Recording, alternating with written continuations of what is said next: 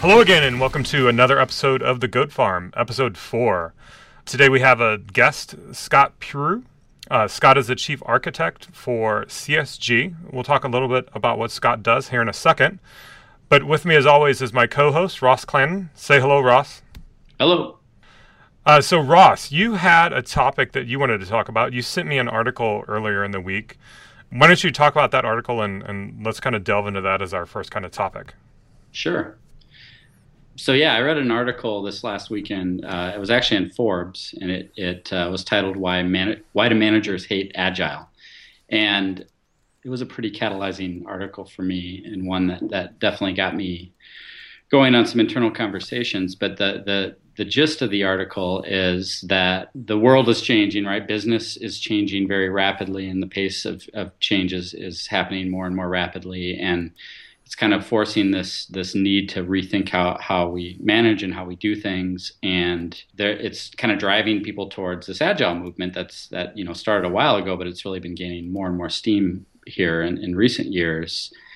But the article kind of goes on to uh, talk about you know all these these companies now are starting to at least embrace agile in pockets within their organizations but there's there's this tension or conflict that's emerging because of the management ideology in these companies and, and, and really just generally calling out that management in general is based on a 150 year old ideology that is based on this idea that you take semi skilled labor, you need to put a boss in charge. That boss um, sets the goals and the measures, and the goal is to try to drive efficiency and productivity of that semi skilled labor. It's very, you know, 19th and 20th century uh, mentality on, on how to manage workers. And, and agiles and so it's, it's based on this this kind of premise of, of control.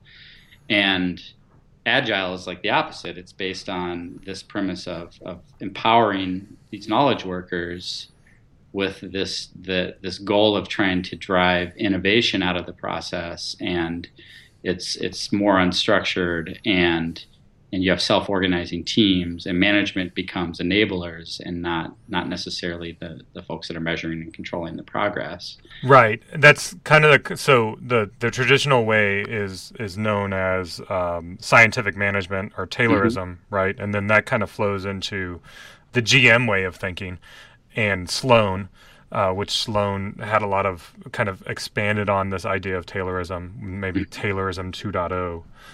It, it yeah, it's totally based on that. And what was fascinating for me though is it to me it really highlighted where I feel like the most important thing to focus on to really accelerate these types of transformations in companies and DevOps, Agile, you know, DevOps is referenced in that article as well as just kind of an offshoot of Agile. What was interesting to me, what I took away from that is if we want to accelerate transformations, how do we figure out how to accelerate rebooting leader mindsets.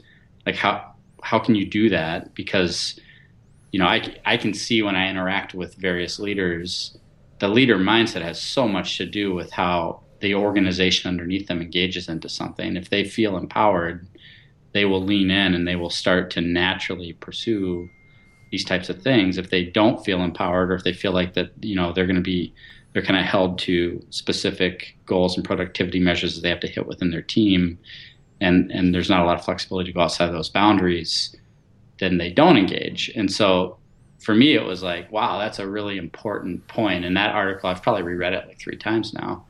Uh, it also equated the this shift to like the Copernicans in the uh, what 1600s, where this whole idea that from the sun revol- um, you know revolving around the earth to the, the earth actually orbiting around the sun.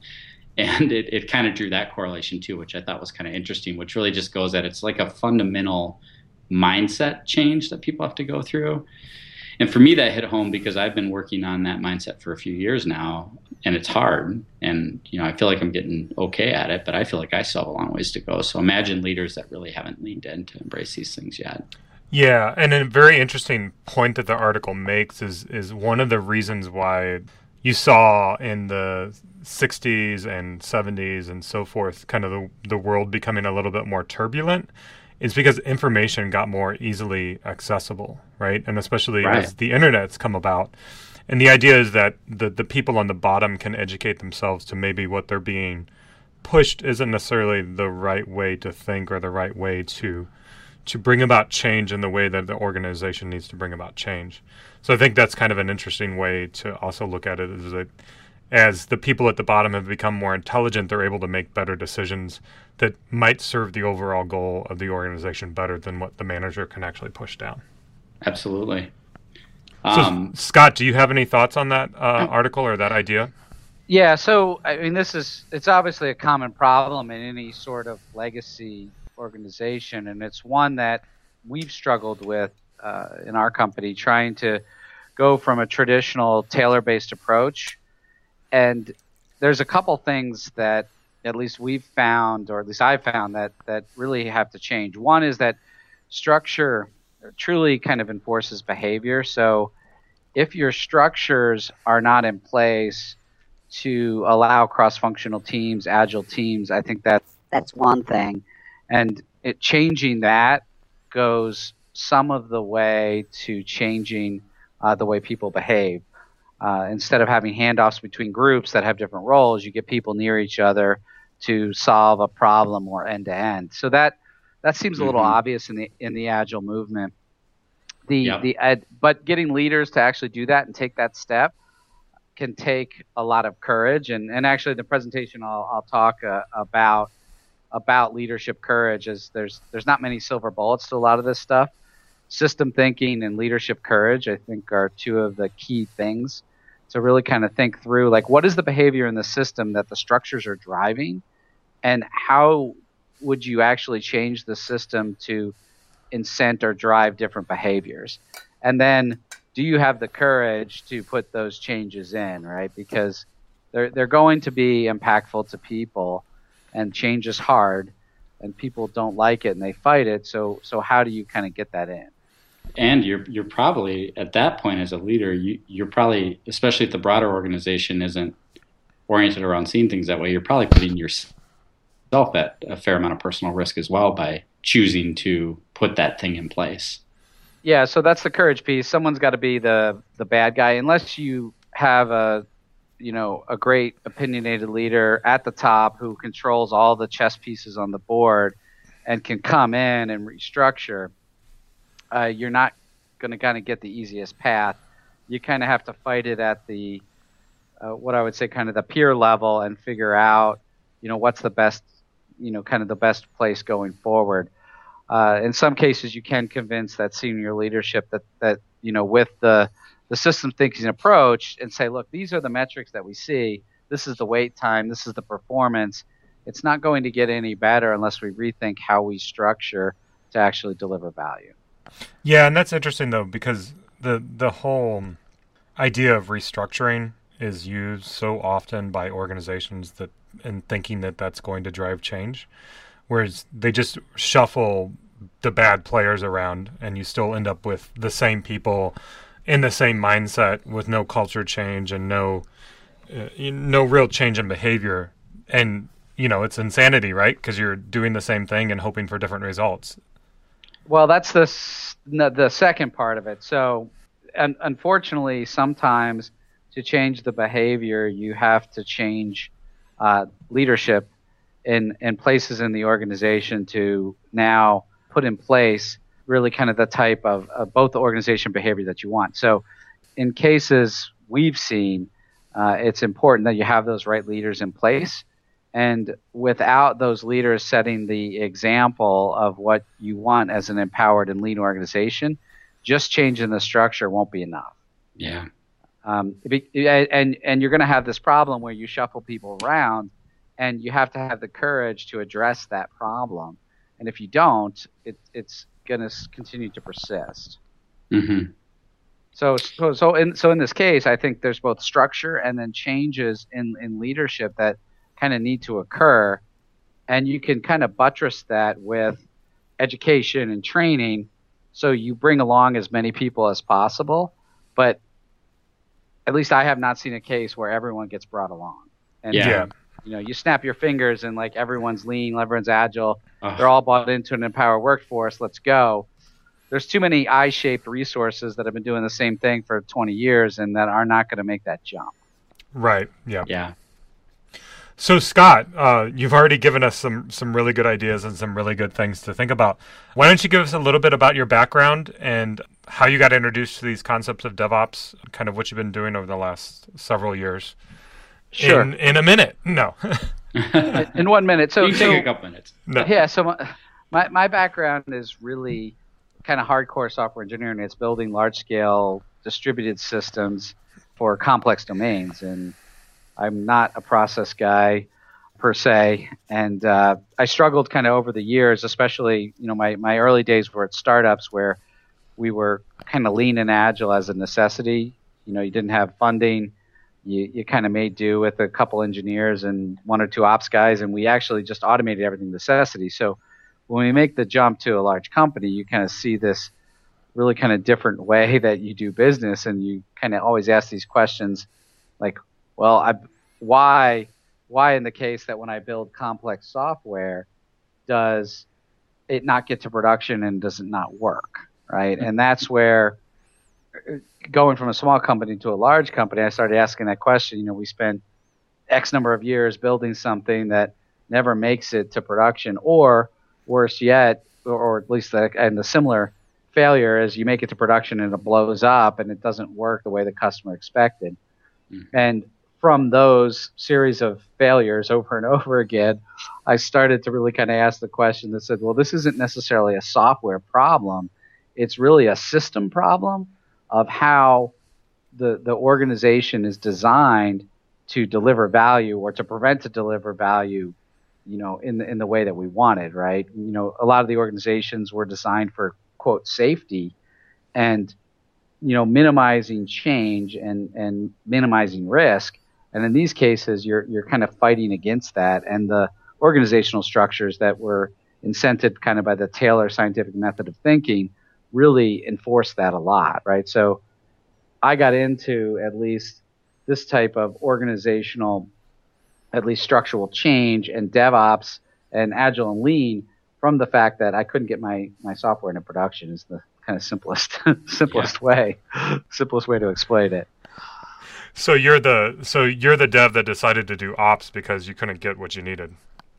Well, I, I think more than that. At first, I had to kind of clean up my what I would call kind of my own backyard. We had enough problems in development that were really kind of the, the kind of the front edge of the problem, right? You know, long handoffs, poor quality, a lot of design and documents, and not talking to the customer. So those things we approached fixing first, right?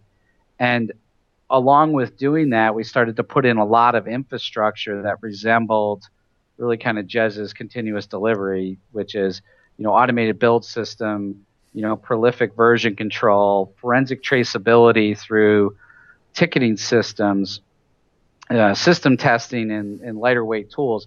So all those things really kind of came apart as a, a cleanup in the development realm. And then we began bridging that to the operations groups in and in actually helping them use the tools, using the tools in the beginning of the pipeline, and not kind of creating this, you know, what I call kind of a a, a caste system of tool ownership. So you'll right. have like the operations team pick some great tool that development never sees, and you'll have development pick some great tool that operations never sees, and then no one can figure out when something gets to production why they, they don't understand what's going on, right? and and and you see that in QA and development too, right? The the QA development caste system of tools where only the QA folks have the testing tools and developers only have the development tools. And of course, the developers never test because they don't have the testing tools. so, so the, a lot of those things we cleaned up, and then we started to kind of push to the, you know, depending on how you look at the picture. If you look at, at operations on the right hand side, we start pushing that to the right hand side and finding advocates over the years that believed in the same type of kind of end to end system optimization so that we would now get at least the quality pushed all the way to, into the production realm. And if I so if I recall, Scott, um, so I had the opportunity of seeing you at the um, Enterprise DevOps Summit last fall that, that Gene Kim had put on. Yep. You know, we both both presented there. So got so I got to talk at the speakers dinner, and then then I think we presented right next to each other. so I loved your presentation. I, I had to go watch it afterwards because I was still kind of coming down after mine. But it, you had so many insights and tips and um, really prescriptive at, on things people can do. But so there's a few questions I have there, and and um, I'll, I'll kind of start start at the beginning. I also remember uh, you saying the night before that you had like you were like we, I think we were having drinks before your your presentation next day. You were like, man, I have I have ten hours of content that I need to figure out how to how to cut into thirty minutes. and well, yeah, uh, it ended, ended, up being twenty four minutes, right? You got to cut it enough yeah. to leave leave space for the uh, for the gaps. So. Yeah. but um, one thing I really liked about your talk is you know, a lot of people that, that apply these kind of lean practices, you hear it a lot in, you know, the, the e-commerce, like website, web space. But to me, it, like if I, if I recall what you were talking about, you showed doing it in a lot of different parts of your portfolio and even some, some legacy systems, if I recall. Can you talk a little bit about that app portfolio and kind of some key areas where you, you drove these DevOps or lean techniques? Yeah, so we've got what you could consider a very legacy portfolio. It's a very healthy portfolio, but it's built on a set of technologies that span some 30 year time frame. Everything from mainframe assembly to front end JavaScript applications that run on mobile, right? So you've kind of got the breadth of, of everything. Not only you have a lot of technologies, you, don't have a lot of we, we don't have a lot of commonality. So you've got you know every team that kind of has a different technology stack. So one of the things as as part of you know of the optimizations we've looked at is at the lowest level we've kind of put in this kind of continuous delivery pipeline and we've got as many teams as possible using that. So you now you've got kind of a factory mentality that at least if we're producing code, we're producing it in a similar or identical way across the teams, and so that's that's pretty important. The other thing that we we've gone about to do is really kind of look at, and this really kind of comes to a piece of what what I say kind of is Conway's law, is that if you organize groups around technology, you'll kind of get systems that are are isolated by those technologies, right? So mm-hmm. if I if if I got if I have a a tuxedo specific team, there'll always be a tuxedo specific team, right? So and and we had we we had that problem and and so we actually look at again changing the structure in those areas to incent the right behavior.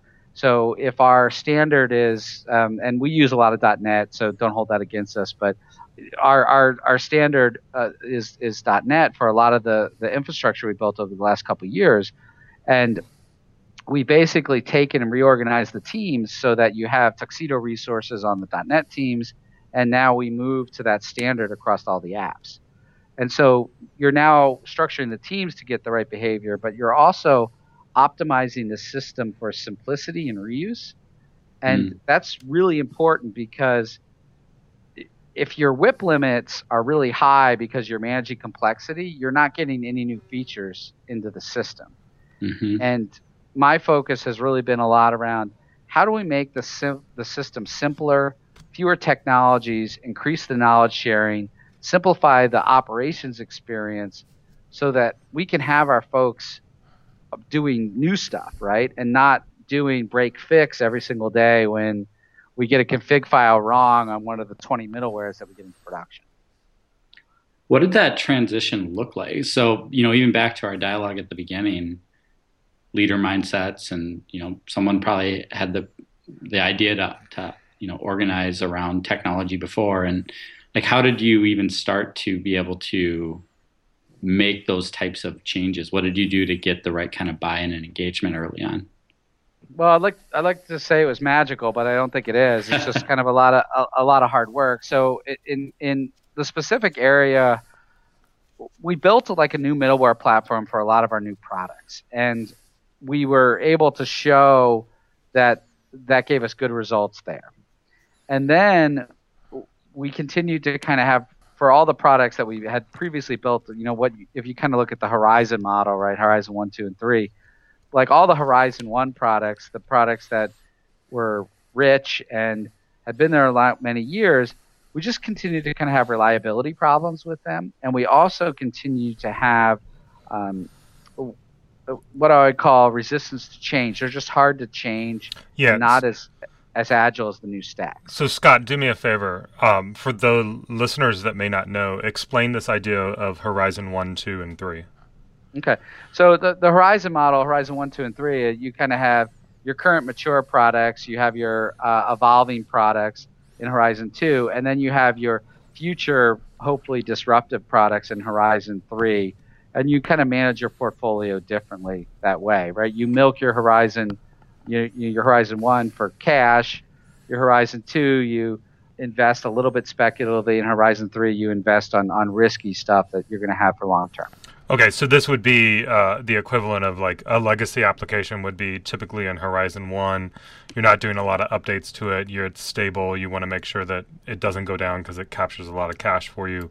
Whereas in Horizon 3, you might be looking at newer technologies to be building that application and, and, and that application that supports that business or or a new application that completely disrupts a new business. Right. right? Yeah. And Horizon Three is really kind of disruptive. You're looking out there a few years, and so we, have got stuff across that portfolio. I've got in my group. I have a lot of the Horizon One products. You know, they're they're traditional. They're they're good products, but and and they they kind of some of them bridge between the two horizons because we still get a ton of feature requests to enhance those products because we have such an established customer base. The problem we're having is we couldn't make those changes without disruption in the operational environment because the systems were so brittle and hard to manage mm-hmm. and, and resilient. So, in, even in the Horizon 1 viewpoint, we couldn't free up capacity to work on that new stuff because we spend so much time break fixing. And then, and then when you're doing that, your customers are getting upset, right? Because one, they're not getting the features, and two, when you do make a change, they get disrupted. So kind of kind of back to what what drove it. A, a lot of it, not magical, was really around quality. Like how do we get the quality levels to a much higher satisfaction point? Drive the the WIP limits down on our team so that they could focus on new features and not focus on keeping the system up when we made changes. So that's kind of what spurred a bunch of it. And then the kind of next next part of it kind of comes a little bit to the courage piece we talked about before, and and if you've read much of um, uh, I think Jez's new book, The Lean Enterprise, we kind of just ran an experiment. We, we we went and said, hey, we got this legacy middleware platform that's really problematic. It's it's really difficult to run. It's expensive. We're afraid to touch it. It's got a million parts. It looks like one of those Rube kind of Goldberg. Like if you drew it, mm. you would end up with a real Rube Goldberg device. And and we said, let's do an experiment. Let's go take one of those transactions, like, and let's go port it to this new middleware, and we'll do automated testing and all the other great stuff and automatic deployment, and let's see the results that we get. And we'll try it with like there are like 200 transactions. We'll try it with one we tried it with one, and it, it took us a surprisingly short amount of time to do it, and the results were fantastic. And we offloaded just with that one transaction about, I think it was about 10% of the production volume first oh, on wow. just that one tran because it was a heavily used tran. So then we just started going tran by tran, moving all this, and as we did it, we freed up uh, a lot of capacity because we were no longer breaking stuff and and some of it was the technology was just so much better than what was there. The practices around continuous uh, deployment and delivery and continuous and then testing were all kind of baked into the infrastructure, and all those things gave us quality levels that were uh, effectively near perfect quality levels. And those are things that people had never seen before for things that we were releasing to production. So we kind of built on that experiment a level of credibility to now kind of do this at a larger scale. And how long ago was that? When did you do that first experiment? So that was probably 2011, 12. Um, it was kind of 2011. We did the time frame, and we did the first release in 2012. And so now we're approaching. Uh, well, we're in 2015, and we're about 95% complete with that application port. And we've also started other applications uh, to move to the same platform and the same pipeline. So it's interesting because usually in these types of scenarios, like it always looks like a, a daunting task, but if like time and time again, the story seems to be is just start small, just do a little something to get better, a little bit, right, and then take that success and move that success forward, right? So the kind of uh, the idea of incremental success. Yeah, and and I think uh, Jez hits that on his book. I mean, you got to know one that first, are you building the right thing? And then second, are you building it right? And and by doing small experiments like that, they're easy enough to throw away and try something else. Yeah. Uh, so, so we kind of had a hypothesis, knowing what we knew about this infrastructure and this middleware, that it could provide great value to us on our legacy platform. And so, were there challenges to kind of present this idea of let's do a small experiment, let's see how well it would work, and and how in kind of a uh, if it was a traditional organization at the time, what was the cha- what were the challenges to try and get that uh, accepted? I mean, I think the challenges were there, but they weren't that bad, and it's mainly because of the fact that our performance wasn't as good as we wanted it to be.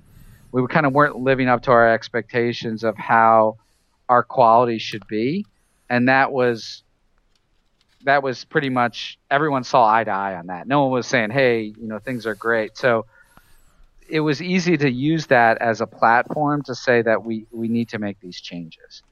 So there wasn't a lot of, you know, months of running around trying to convince people is the right thing to do. We were kind of looking for an answer, and this was one that that had good viability on, on where where we where we should go. When the when the patient's bleeding on the table, you you tend to you tend to make decisions very quickly. Uh, yeah, more more or less. You know, it was it was kind of we knew the quality level was not it was wasn't living up to both neither ours or our clients' expectations. Yeah, you back to your uh, your talk at, at the conference last fall. So you shared, I think you shared ten tips for folks, and a lot of them resonated with me I'm, I'd be interested. Do you have a few? If you just think about enterprises in general, are there a few of those tips you'd you'd like to highlight? And I know you've already kind of touched on on some throughout the discussion, and a couple that I will tell you just resonate with me almost because I, you know I, I think the name's cool as well. In addition to them being awesome ways to think about structuring work, was the uh, I think you had the reverse Conway maneuver and the reverse Taylor maneuver. Yeah. yeah. So so I, I think those are two you know, I kind of really start all this, and Ross at, at the Target presentation will talk about it. Is there aren't any silver bullets uh, except really kind of taking a lean systems thinking approach to how you look at the behaviors, and then second, obviously the courage to kind of make the changes that are that are needed, and then you kind of go into okay, what are some of those changes you, you could execute, right? So a common problem, right? You've got isolation of roles and a lot of resources that can't optimize across the pipeline. And really kind of addressing that i think is recognizing that is if that is your problem and addressing that is kind of key. And that's the that's really that inverse taylor maneuver. And i kind of coined that from the inverse conway maneuver. And the first place i saw that quoted was on martin fowler's technology radar i think in june of last year. Uh, previously i didn't really have a name for that technique although we had been doing it for years and after I saw that, I said, okay, that's what I'm going to use, and then I'll also use it for the inverse Conway maneuver, or sorry, inverse inverse Taylor maneuver. So to kind of use a, a congruent verbiage for both of those changes in place. Um, I think those are, are two things that realizing if those are your problems and then actually making the changes are are vital. Uh, obviously, in there in there are other points around just how important you know continuous delivery and having a build before we go there, though, can you yep. just for our guests, can you can you share a little bit about what those two maneuvers are? Sure. So from uh, from inverse Taylor, we talked a little bit about it. So the Taylor method of management really focused on creating organizations by role and really optimizing roles. So uh, it worked okay in non-creative work, but they still saw significant problems in non-creative work of, of over optimizing by role. And Kevin Behr has a great presentation about work in the coal mines and how they saw that the performance of coal mines that had cross-functional workers were, I, I believe it was 40% better than coal mines that did not. And really, kind of across a lot of industries, we've seen that isolation and specialization in role provides suboptimal system end-to-end system behavior. And so organizations, and especially with waterfall and also with development and operations divide, have really kind of seen that same thing occur. Development had the traditional I'm going to have architecture and design in one group. I'm going to have develop people developing the code in a different group. I'm going to have QA in another group, mm-hmm. and I will have different leaders of each of those organizations optimize each of those specific roles. The challenge, of course, is that the system doesn't behave very well when you do that, right? Yeah.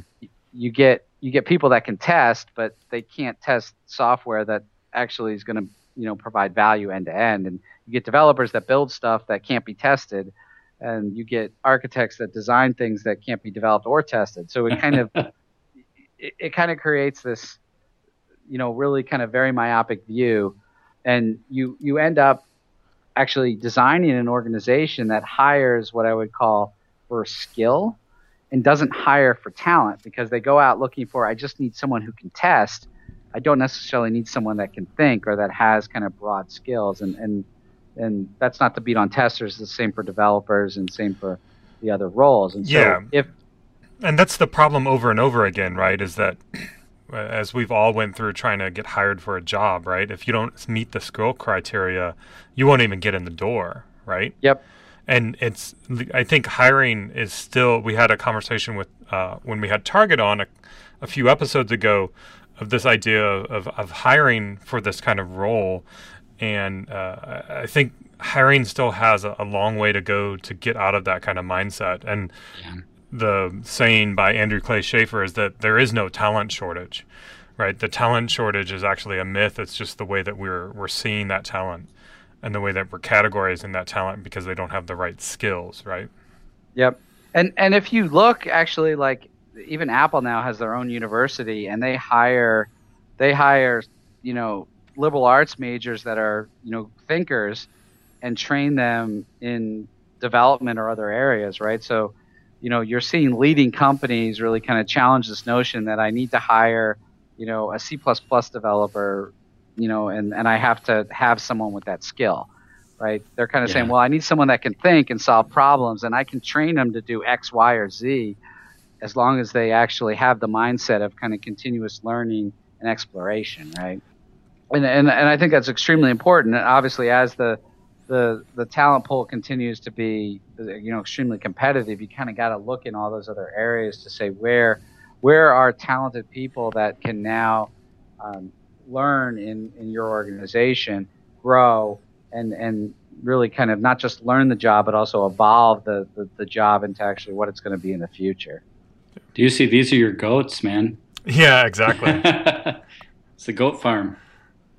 Um, so so that was so that was the the, the Taylor maneuver, uh, the inverse Taylor maneuver, the, the, inverse Conway maneuver, and we talked a little bit about it. Is really kind of looking at the places where you've created those technology silos, and you've created basically systems that represent your organizational structure, which is kind of what Con- Conway's law predicts, and really kind of inverting those. So really kind of say, well, what would an ideal system look like, right? If if I had a standard software stack and I had continuous delivery and automated testing across everything, and I could have one ops team that ran the whole thing, what are the, the structures that I have in place? And then what are the technology artifacts that have been created from those structures that I need to unwind to now provide really kind of the, the, the target system that I want, right?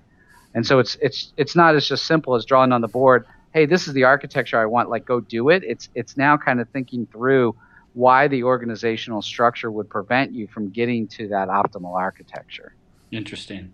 You know, as you've pivoted to these kind of new models, how does governance apply? I mean, that's a big topic in enterprises, obviously, and, and it's a it can be a sticky topic in kind of the agile and DevOps communities because you know people don't like to be overgoverned. Yeah how, do you how does that apply how has that applied as you've kind of pivoted to some of these new techniques it's hard i'll tell you that because and, and again everyone wants an easy answer to either the governance or enterprise architecture problem and, and i don't think i have the, the best answer to it but what we've tried to do is basically set standards from a technology standpoint and how we select those technologies. And we do that at the portfolio level. So we kind of have a technology selection process that we go through and we select something, it goes for review, and we approve that, and then the teams consume it. And then we basically socialize with the community that this is our selection. So, for example, our selection for you know a database might be Oracle, and our selection for test automation might be SpecFlow, right? And we really try to set that then as the standard. And I'm going to say enforce, but really kind of convince people of the benefits of getting the sharing, both on the development side, but really on the operations side also on what that consistency of choosing a smaller set of technologies buys you, right? Mm-hmm. If, if I've, I've got an ops, if I've got ops teams running nine data, nine different database platforms, that that's not better than running one, right? It's, it's, it's at least nine times as worse. It actually is probably worse than that because you get no practice sharing on how you would um, uh, run those platforms. And if you kind of think of this, the challenging thing about this is everyone wants to equate everything to manufacturing, and, and some things translate really well and some things don't. But in this case, if you think of manufacturing, they build a factory with standard machinery, and then they run they run a, a, a standard uh, manufacturing pipeline that uses like the same components as in many places as possible. They don't choose like if I've had a factory like different assembly lines that all have different manufacturing techniques, devices on it, right? They, they standardize that because they know that's how they get the efficiency at scale. But you see these enterprises, just because it's software and it seems really easy to pick a different database, they pick one. But they don't realize the kind of large scale implications of that of how you operationalize it, how you do HA, how you do DR, how you encrypt for PCI. There's all these things that now all of a sudden you have to do nine different times because you have nine different technologies. Yeah. So, and then of course the balance is how do you innovate then if every decision like that has to actually be put, through a board? And that's something we struggle with literally every day, where someone wants the newest X or Y and they have to justify effectively what is what are you getting from that that you don't get today? Right? Why is that more beneficial than what we actually have deployed on the floor? And 90% of the time it doesn't. And we we have to say look you've got this technology on the floor. Let's use it let's get let's use that consistency 10% of the time there's something innovative or differentiating or it's beneficial for us to have a different technology there and then we, we kind of bring it through. So with that 10% or, or before teams take that kind of uh, that that technology outlier to this board, are they allowed to at least experiment to try and get data to actually help drive the board's decision of why it might be beneficial? Oh, sure. So there, there's nothing wrong with trying it out, but we we have we have a board, the architecture review board, that's composed of both development and operations members. And we look at this and we say, look, are we going to be able to operationalize this new technology that we bring in? You know, can we secure it? Can we run it highly available across multiple data centers? Like all those things that, you know, it's easy to spin it up on your desktop and realize that this technology is great. And in 10 minutes, you're, you know, you've got to integrate your application. It's much harder to take that and say, I'm going to run it with all these operational constraints on it. So the board kind of sits as that as that arbitrator that it really kind of asks those questions. It says, look, have you really kind of thought through all these things and have you looked at these other technologies that we have that are actually doing what you're asking for? You just maybe weren't aware of it. Yeah, interesting.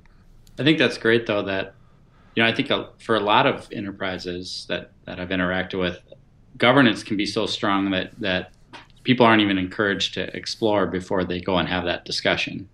Like and, and we're oh go ahead go ahead Rob. no no I was just gonna expand go ahead I was basically saying that um, yeah so so they they disincentive to even innovate or explore at all because they have to go through some kind of approvals or steps before they can even really explore that new technology and and really involving the teams in the process and and working with you know all of our teams have like a lead architect. And so really kind of working with those architects we try to really educate them on you know we're not trying to be just jerks because we want to say no but really think about what the business differentiator of choosing something different brings us.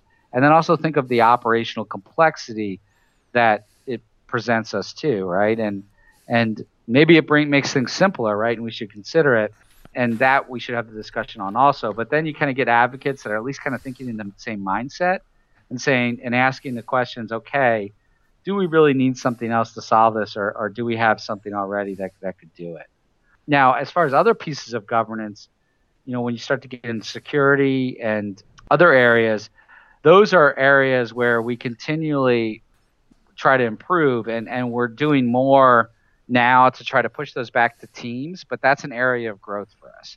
So trying to get the teams to do like their own security scans, you know, static and dynamic scanning.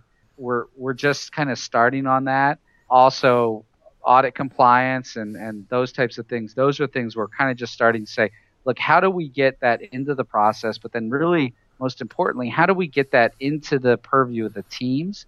So when they're not when they're designing the systems, when they're doing the builds every day, like all that stuff that's happening in the machinery, we want the security audits, we want all that stuff to be incorporated in so that by the time you get to production, you've already done it 70 times. And it's not a surprise when we deploy it and the security restrictions completely lock out the solution, right? That's not, not the result we want. Right. Well, this has been a, a really interesting conversation. We we are really lucky to have you on. Some really good insights on managing DevOps in a large scale organization. So, I really appreciate having you on. Uh, well, I great I greatly enjoyed it. So, uh, let me know if you guys have any other questions offline. I'll be happy to answer. Sure. I'll um, definitely be picking your brain at uh, when you come out to Target next month. sure. Actually, Ducy will too. He's he's going to join us for that event. So Scott, we uh, we really appreciate having you on. Can you tell our listeners uh, how they might be able to get a hold of you, either via email or Twitter or, or otherwise, and where they might see you next? Sure. the The easiest way uh, is Twitter uh, at Scott Prugh. Uh, so you can uh, you can send me a message there, and then I think next you'll probably see me at the Target conference, and then I also will be presenting in uh, Omaha at the uh, AIM Infotec conference, and that is in the it's a mid-April timeframe. And then um, haven't decided later in the year. Going back and forth on Agile 2015, I don't know if I can make that one. And then I'm trying to make uh, Enterprise DevOps 15, which is in San Francisco in October. Great, thanks. So Ross, uh, any final thoughts from you? And where can people get a hold of you as always? Well, hopefully people are uh, are ongoing listeners, so they'll they'll know my uh, my Twitter handle is Ross Clanton. Pretty hard one to to forget. I've got a lot going on at Target right now, so I've been focusing my energies on getting us ready for our uh, some of our DevOps events there. I think I've talked previously um, on, on, this on previous episodes about our DevOps days. Our fourth one actually coming up this week in two days and uh, I just thought I'd give an update there. That it's crazy. That is taking off. So uh, our first three events, you know, we started DevOps bottoms up. Um, really wanted to focus on the cultural movement, and we were averaging between I'd say 150 and 200 attendees for our first three events.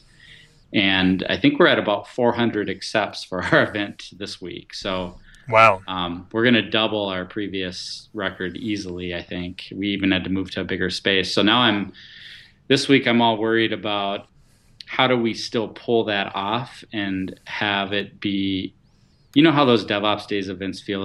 There's an energy, there, there's an informality, there, there's, you know, you don't want it to turn into like a big formal yeah. conference. How do you scale it? Uh, as as uh, James Governor of RedMonk would say, is is how do you scale it but still keep kind of the craft aspect of it? Right? Yeah. So I feel like we're gonna have our work cut out for us, and I know you're one of our speakers, so I'm gonna I'm gonna be looking to you to to to keep keep the informality and the energy up, along with some of the other folks. I, Does that mean I get a cuss? You, you got to be somewhat behaved. You're like, uh. you'll be um, late in the day, so you'll get you'll get to see where everyone else is going. And you know, you have so uh, Scott Michael presented at our very first DevOps days. It'll be about a year ago, exactly almost, and you'll see how much the culture's changed. There's there's definitely uh, there's even more openness to some of the stuff that that, that we've been doing, and, and it, there's an enormous lean in, which has been exciting. You know, I've always talked about how DevOps. I feel strongly that it's important for it to be bottoms up, and it's about the culture, and it's about the movement, and it's about the the people doing the work really choosing to to lean in and figure this stuff out. But it is nice to have the tops down coming in pretty heavy too now, and um, it definitely helps with um, kind of that movement continuing to expand. That's awesome. I'm excited to see the the progress you've made. And uh, one thing I'll offer up uh, on your behalf, if anyone is interested in how to run kind of their own DevOps Days conference or a conference internally, you know, it's something that I'm seeing more and more of. Uh, so GE did one recently that I'm aware of. I know Procter and Gamble is doing one uh, upcoming in a in actually in March. Uh, ING Bank has been doing, and the Netherlands have been doing them for a while. Target's been doing them for a while as well, and Cerner as well in Kansas City's been doing them. So I really encourage you as a good way of kind of spreading the message throughout your organization, especially larger organizations, of having kind of those internal conferences. And I know Ross would be more than happy to talk to anyone about how to set that up and how to get that going in your organization. So, what country are you flying to next, Ducy? Uh, I'm actually global evangelist role. I actually just got back from uh, Tokyo on Saturday, and I'm still not over the jet lag. So we'll see how the next couple days go, especially now that I'm I'm going to Minneapolis. Uh, and I don't have any international trips planned until um, probably this summer sometime. But I, I did learn that I'll be at Interop, speaking at Interop at the end of April. Uh, and then, of course, ChefConf is coming up. And a reminder for anyone who would like 10% off a ChefConf pass, uh, you can use the code The Goat Farm at checkout, and it'll take 10% off your order. Well, that just about does it for another episode. Uh, thanks again, Ross. Thanks again, Scott, for coming on. No worries. Absolutely. Thank you, guys. Thank you. And as always, remember be, be the, the, goat. goat. hey, I think we finally got it that time. yeah, I don't know about that.